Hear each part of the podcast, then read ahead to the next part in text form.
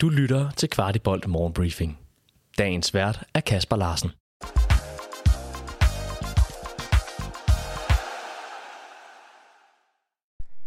Det er torsdag den 23. november, og du er tunet ind på Kvartibolt Morgenbriefing, dit daglige nyhedsoverblik over FCK-nyheder. Jeg havde begivet mig ud i kulden, hvor onsdagstræningen nok var en af de koldeste af slagsen. En bidende kulde mødte spillerne, der blev kørt godt igennem efter fridag eller samling med diverse landshold. Mit fokus var på at se på de spillere, der har bøvlet lidt med skader og skavanker. Andreas Cornelius trænede med tre fjerdedel af tiden og har sit eget opvarmningsprogram, som han altid kører. Corner virkede ok og med fint overskud. Elias Ajuri blev sendt hjem fra landsholdstruppen efter nogle få dage med lidt overbelastning. Også her var der godt nyt, da han var sidste mand, der forlod træningsbanen og fortalte os, at han var helt fit igen. Birger Meling var meldt klar efter pausen. Han trænede for sig selv med fys og fortalte på vej ind, at han er på vej, men ikke er helt klar endnu. Han så fin ud i øvelserne, var, var altså ikke med i holdtræningen. Dejligt var det også at se Nikolaj Bøjlesen i fuld træning efter 45 minutter dagen i forvejen på Future Cup-holdet. Bøjle ligner i den grad en, der er helt fit til at byde sig til til de sidste kampe.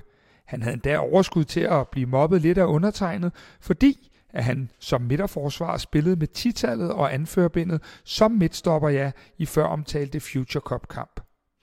Kevin Dix og Elias Jelert gik ind kort før træningen var slut for at passe deres behandlinger. Førstnævnte er naturligt slidt, og sidstnævntes ankel fik jo en hård medfart mod Manchester United. Begge ventes dog ikke at være ude de kommende kampe. Ligeledes trænede Lukas Lerager med efter sit slag imod Brøndby, og er helt klar til kamp igen. Dejligt var det også at se David Rutscholava og William Klem, og men de kun var på anlægget for at styrketræne, da de begge endnu har en rumtid, før de er klar til at indgå i holdtræningen. Det var tydeligt, at denne træning var en af de hårdeste i det seneste stykke tid, da der skulle power i benene frem mod afslutningen af efterårssæsonen. Mange højintense meter blev løbet, og i det hele taget sjovt at opleve en træning, der var lidt anderledes, da truppen næsten kun har haft restitutionstræning dette efterår. Oscar Højlund blev matchvinder på U19-landsholdet, da de besejrede Frankrig med 2-1. Dermed vandt holdet gruppen og er videre til den afgørende del af kvalifikationen. Den måske største FCK-profil nogensinde, Damendøj stopper karrieren officielt. Døj har ikke spillet fodbold siden han forlod FC København i sommeren 2020, men har først officielt meldt ud nu om slutningen på en imponerende karriere, der nok toppede i København. En lidt sjov ting er, at Damendøj faktisk er det eneste medlem af Legends Club, der er blevet optaget imens han endnu ikke har stoppet karrieren – Herfra skal der lyde et kæmpe tak for alle de store oplevelser, han har givet os, og et lykke til med hvad end det ender med at byde på i fremtiden for Dammendøj.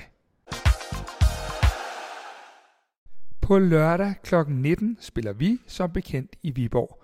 Kampen bliver ledet af Jakob Kelet, og han har Michael Tykgaard i varvognen. FC København har Elias Ajuri i karantæne ved en forseelse til 4 point, samt Diogo Gonçalves ved en forseelse til 6 point. Rooney Badaci skifter agent. Fabrizio Romano beretter om et skifte til CCA Base. Flere ting peger på, at England er målet, men Rooneys nye agent fortæller, at det ikke lige er til at sige, hvornår det rigtige tidspunkt for Rooney er at skifte.